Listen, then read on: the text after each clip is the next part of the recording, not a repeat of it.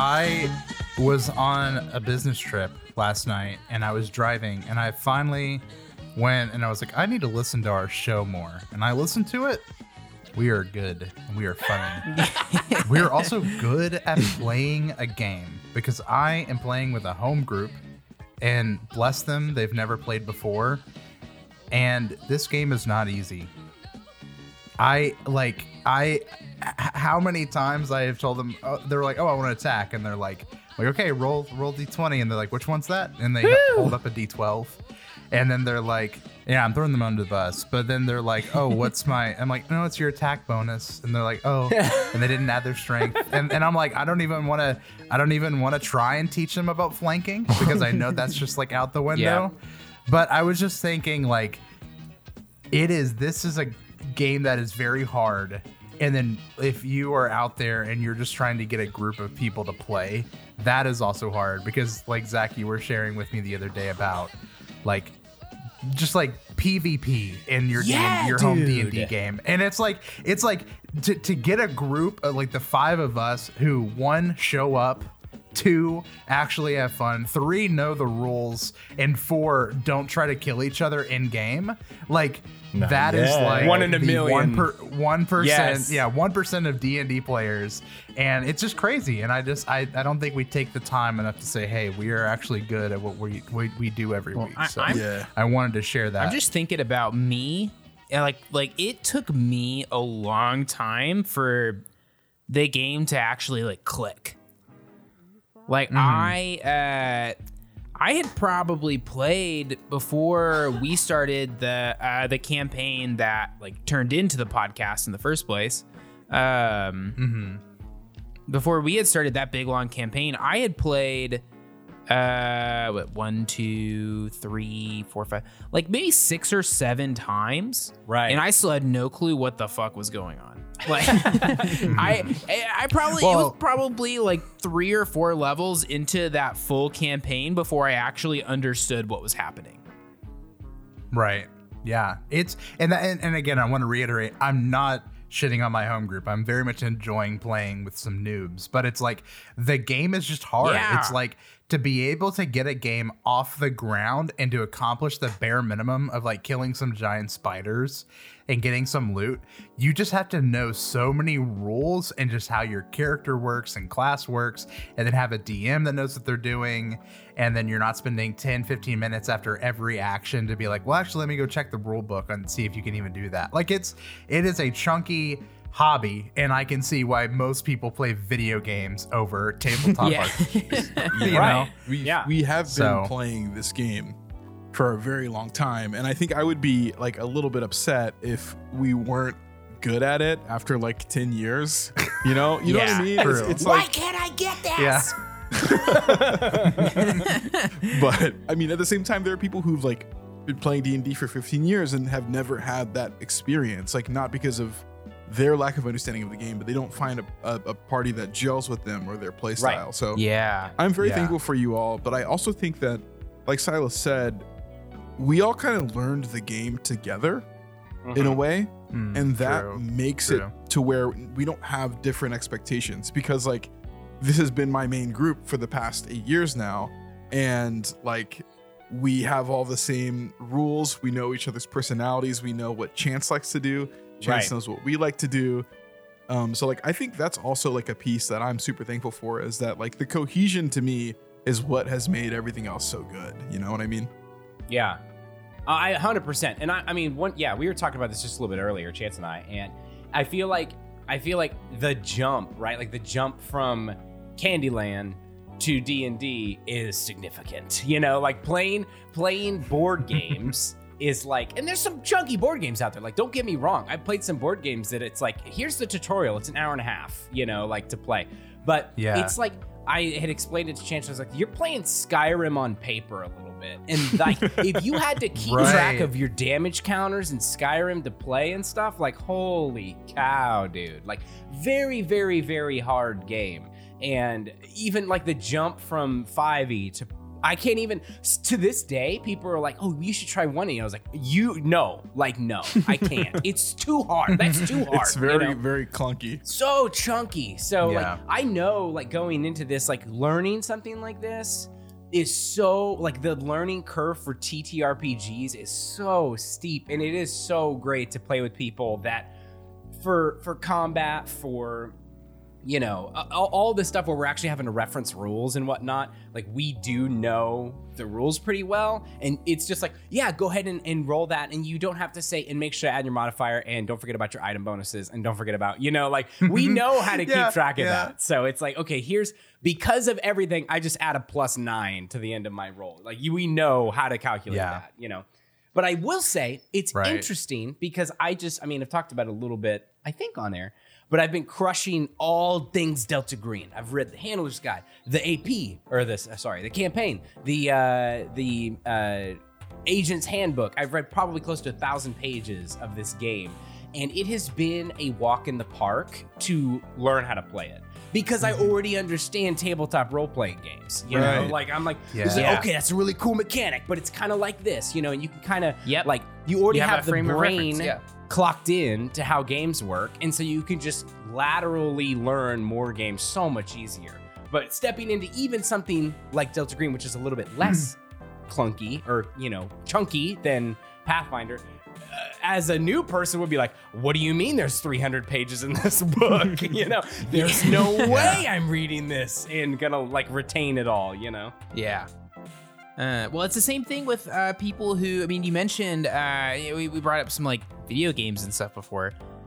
Like if you watch, you know, for those of us who have played video games your whole life, if you try and show someone like a video game that you think is pretty normal to someone who did not grow up playing video games, it's like they're trying to speak a foreign language. Yes, dude.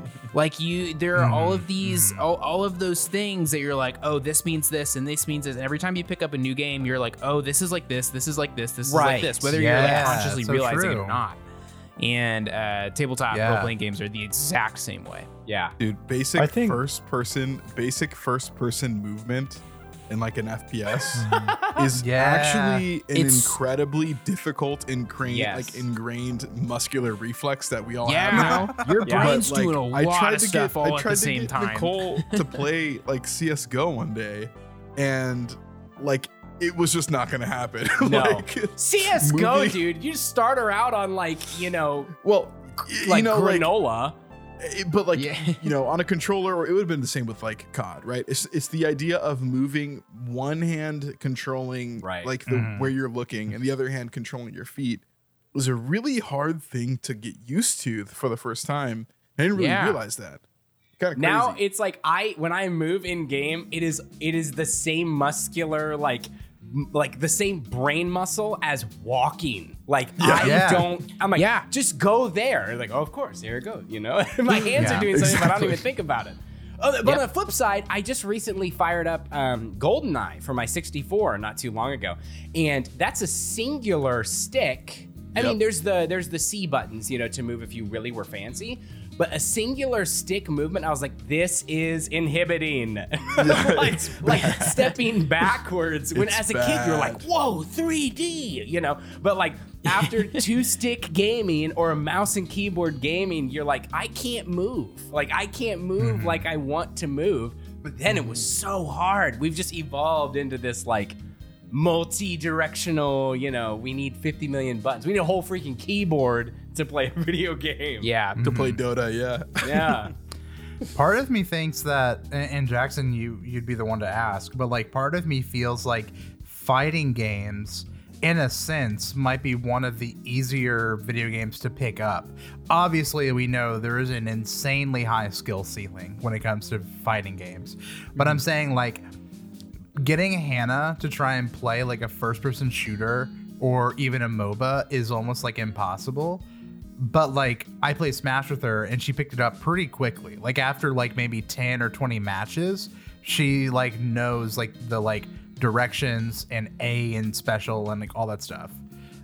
Again, that might just be my experience with Smash, but would you say fighting games are easier to pick up, harder to master? I feel like fighting games are easy to pick up, hard to win. I mean, yeah, like, right? Dude. Like when you're thinking about, that's actually the barrier a lot of times in fighting games. It's people pick it up and they play it. They're like, oh, this game's sick. My character's cool. I'm like, don't even have to think. And I'm punching and beating people up. And then you play somebody that's better than you and you can't win 9 times out of 10. Yeah. And then you're like, this game is stupid hard and I hate it. And then it begins to be like a lot of the, okay, do you know combos and stuff like that? And then it starts becoming one of the hardest games to play, like for in general for fighting games. It's like, well, that's not true with every single one. Like Dive Kick has 2 buttons and it's pretty easy. Dive Kick is sick. Yeah. Dive Kick is sick. It's all mind games. But that's the hard part about fighting games. It does have an execution point, but it's in particular easy because without having even played, you know what's going on. Mm-hmm. Like when you play a first-person shooter, I think one of the interesting things about it is the sound. Like you know where stuff is by sound, and you do have a very limited scope of vision, but you know what's happening more than with what's in your vision. Right. With fighting games, you get to see everything that's going on the whole time, and you know what it looks like when two people are punching each other. So conceptually, I think it's super easy to pick up. And then if you're playing somebody who is playing it the first time too, you are having fun by mashing buttons, and so are they. So that it has a very little bit of RNG fighting floor. Game. Yeah, really low very floor. Very low floor, very high ceiling. Where it's just like that's where you crawl, right? Mm-hmm. Like it's the easiest game to pick up, but it is very hard to start winning consistently if you want to. I think we had a fighting game pre-pod, but I just love talking about fighting games because of because of how different they are from every other game. Like to me, there is something about fighting games that make it so much more relatable and easy to latch onto, especially like, because I think it's because you can see everything that's going on. It's easy to understand. But that idea of playing against someone your skill level, I think that there is such, like, that's when fighting games are at their absolute peak. It's like either magic. When you're improving and you can feel yourself improving, or when you're just like duking it out with somebody who is either like right above your skill level, right below your skill level, or your exact same skill level. Dude, I can play fighting games for like 8 hours if I'm fighting against somebody who's like this, like just as good as me. Yeah. You know, and like you kind of just get lost. It's like that flow thing we never talked about. Like when you, like I remember like Jordan and I, you know, since we have graduated, Jordan stopped playing Smash and I kept playing Smash. So like he can't beat me anymore, but we were like in the dorm playing like every night.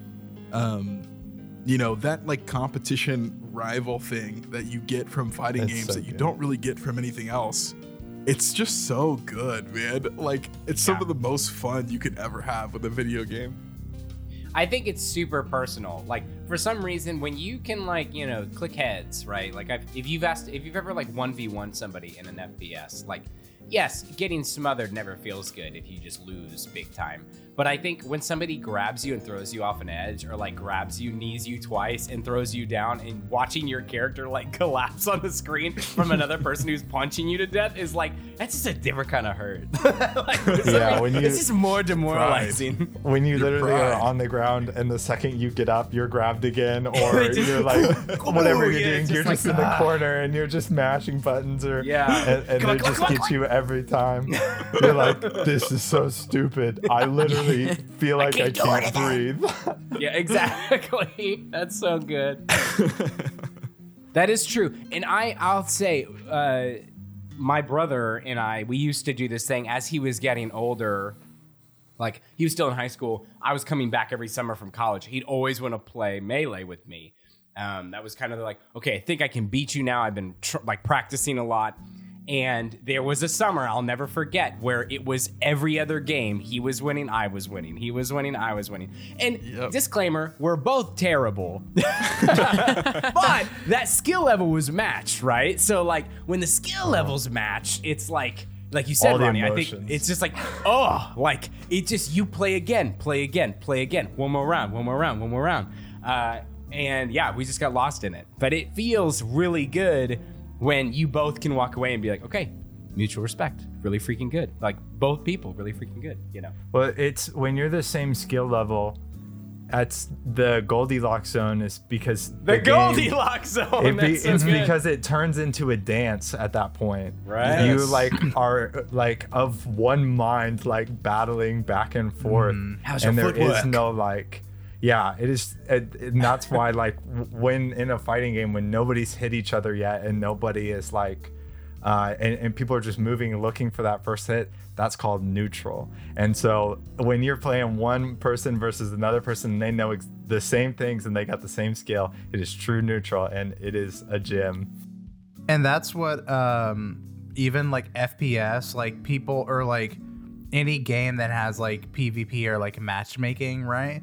Like their whole idea is that like, if we can perfectly gauge the skill level of every person who's playing our game and like perfectly match them with people of the equal skill level, they will actually have fun and like play more hours of our game. So it's like, you know, like, except they can't do that and they're actually really bad at it. Correct. Really but it's also an impossible, you know. Yeah. A lot of them are because it gets so much more complicated if it's a game where you're playing two teams against each other. Yeah, exactly. And you can have a team that just like a teammate just quits or DCs or flames or whatever. So you can't like, it's very hard. But the idea is like, like the longer or because if you play like three games of whatever it is, and you get absolutely destroyed back to back, odds are you're going to like walk away, play another game, or like do something totally different, right? You know, and that's what they want to avoid. It's like if you get stomped one, that's fine, but as long as you go on like a winning streak or like whatever, like you're gonna enjoy the game a lot more, and that's what they ultimately want. So I think that Goldilocks zone is like important across all games, in my opinion. True. I would love if somebody would develop, because I think right now. I think back to like Fight Night Hill and how fun that was to do when we did like TTRPG fight ring, right? Like fight 1v1 fighting is just very fun. But I would love some rules that were just more crunchy for like exchanging punches. And like if somebody could make TTRPG rules for footwork and positioning and like Ooh. Actual like minutia moves and then have like, you know, stance. I mean, I understand monks have like the stances and stuff, but something even more so where you might roll like a Yahtzee amount of dice and then you're matching highest to highest and lowest to lowest. And it's like, okay, so like punch, block, punch, you know, like this person's blocking this. And you just have it all kind of fleshed out super fast. And it's like, okay, next round, you know, like positioning. Yet I don't know how it would look, but I would love some crunchy like brawler rules, you know. I think like, there's got to be something like, duelisty in there, right? Where it's like you make a decision that's more than just your strike, right? Yeah, so like, it's like punch, right? Right. Well, it's right. It's like maybe you do a low kick instead of just a strike, right? And like if your opponent goes high, like a high punch. Right. Like maybe a high punch beats like a mid punch, but a low kick beats a high punch, right? Because you're ducking. So rock, something paper, like scissors. That, right? Like just like rock, paper, a very elaborate rock, paper, what scissors. What you would need really to do is get a roster of like 6 characters. Like you would need like 6 characters if you were going to develop this idea. And then it's like, okay, these are the staple characters everyone can pick, you know, like like the first Smash. And then you're like, okay, let's try to balance these characters and come up with the mechanics that work. And then slowly you can add in more characters later. Right. But that would be very fun. Like a D&D fighting game where you just select your like character. You grab a TTRPG or something. Yeah, you grab your character sheet and then you... but yeah, there's got to be some like rock, paper, scissors, like this beats that, you know, that beats this, but also having a fair amount of like D20 rolls because there does need to be like chance, which actually, Jackson, there's like very little randomness in fighting games, right? That's the intention. Most of the time you try to eliminate as much RNG as you can just because it detracts from the point of one person playing another. But there are times where you do add in RNG. I mean, that's why Smash has items, right? Is to like ruin the skill balance on purpose, right? For, you know, having fun. But yeah, the goal is that there's as little as possible, but then the random chance is now human error. It's human error and reflexes and stuff like that. Yeah. So you would sub in. That's kind of what I'm saying. Is like I think steering clear from RNG rules is actually the better way to do that. But it's just factoring in more things. So like perception, right? Like passive perception becomes a big player in like being able to read what people are going to do next. And if your passive perception is high enough, then you catch that they're looking to go here and you get a +2 on your block roll. You know, like stuff like that. That's like going to allow you to build out a character that like you're comfortable with, but you might be weak in certain areas. So, I mean, I guess it's just the end. Dude. Oh, you know, I had an idea, Zach, based on something you said. You said you like mentioned like rolling a bunch of dice. I think it'd be super cool if that like footwork thing. So like imagine you roll like 10d6. Right. And for every pair that you get, that's like a bonus to your AC or something. Ooh, and then you can re-roll an amount of dice equal to like your dex modifier. Dude, listen. I would love a D6. We should make a D6 where like two sides are low, two are mid, and then two are high. So then you roll this like custom D6. So, you know, so determines like which one you go or whatever. Right. I don't know. I think if we were to do it to each, you know. Like, we would need to create our own. Or like you call your shot, you're like, I'm gonna go high, and then you roll. Yeah. And you have to get at least so many like highs to like actually do the hit. The way that I think you could make it similar to a fighting game is one, if both people took their turn at the same time. Yeah. So like blind turns where you both take it at the same time. And that means that you have to either guess or limit their options into where they will be positioned. And you have to put a hitbox out at that spot. So like you read that they'll move here, and so you put like a giant axe swing right there. Yeah, or something. Just like that. Isn't that kind of that's like Starfinder? Move two forward. Yes. Axe swing covers three squares. Yes. Exactly. They like backed out.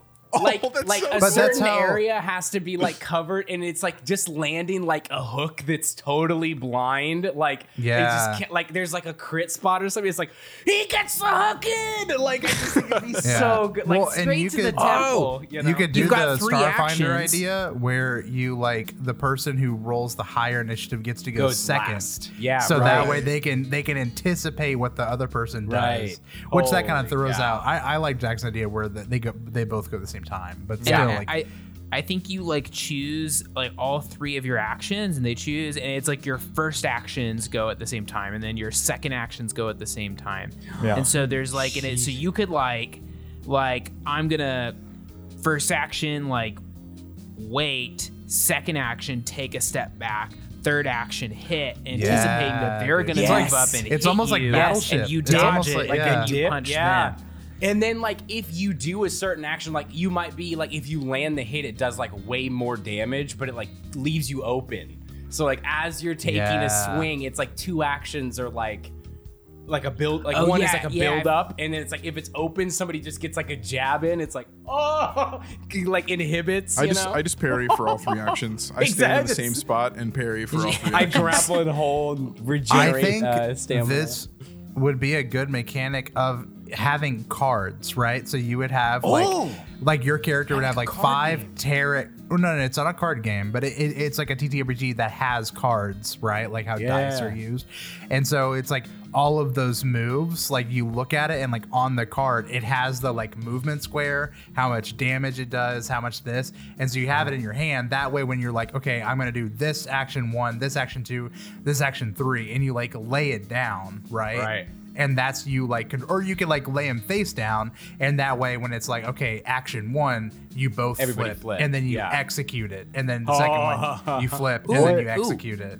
So you've got a deck. You've got a deck that you build, and it's got all of the things you can do in it. And most of them are just like now basic punches and stuff. Yeah, but now it's a deck builder. And then you draw like six or seven cards, and you put your three down, and they go at the same time, and then you have like a discard pile, and you like keep shuffling. And you tap your mana. Yeah.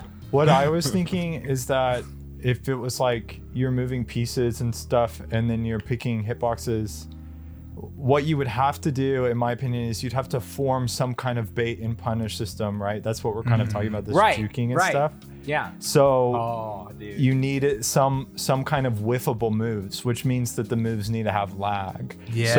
So I put out a hitbox out here. and that commits my next turn not to be able to attack. Right. Yeah. So if I bait you into attacking here, you're stuck there for X amount of turns. Yeah. And then You're open. It would be like, if you want to use that card, you would like lay it down first, and then your second card has to be like a pause card where nothing happens. It like blows your next turn. It's like a two round, exactly. Like a two action. But that way you're still playing a card face down, and then you flip it and it's nothing, you know? So I really like the idea of, so like we were talking about, like, I think having a, like an energy pool would be important for each turn. Yes. But with this, I think it's far more important to have like one action, like be your turn, because like if there is three moves in one turn, depending on how limited the arena is, right?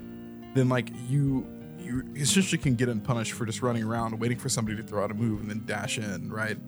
But like I think there is something really cool about like each turn is a move. So like you move and you find out what they do. You move, you find out what they do, and that takes a long time. But that like really allows for like, you know, you both move forward. Like, are you going to choose to attack, or you don't know if they're going to like backstep?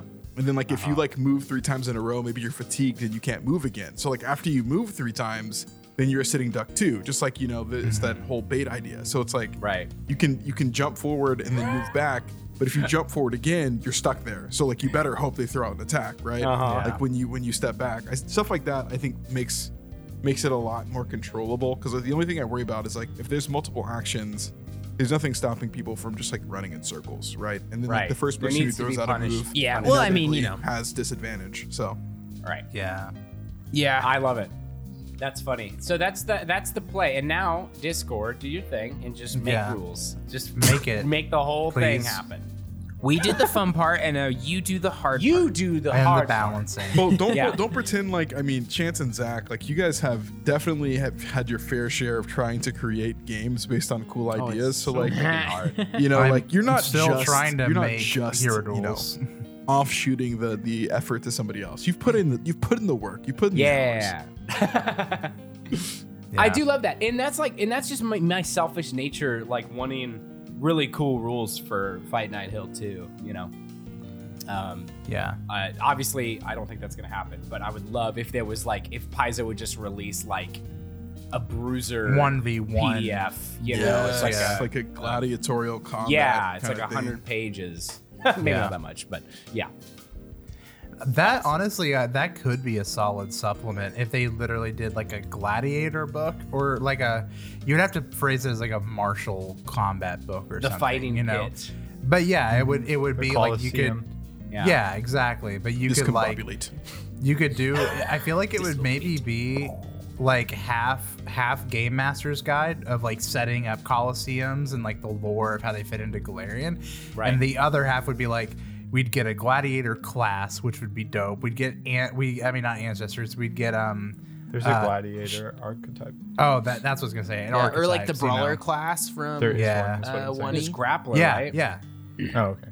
I was saying like it would be cool to just get a bunch of archetypes that were all centered around like a 1v1 gladiator idea. Yeah. Or even like party versus party combats, you know. I mean, if you can make full like rules for starship combat, you can absolutely do a gladiator combat rule set, you know. It's just different, you know. It's just a different kind of fighting. Like what you're listening to? Catch the extended version of this pre-pod on the Basically More podcast by supporting us at any tier on our Patreon, where you can access all previous Patreon pre-pods, early access to the Bangarang Gang, and weekly extended pre-pods. Enjoy this benefit and more over at patreon.com/basicallygoodpodcast.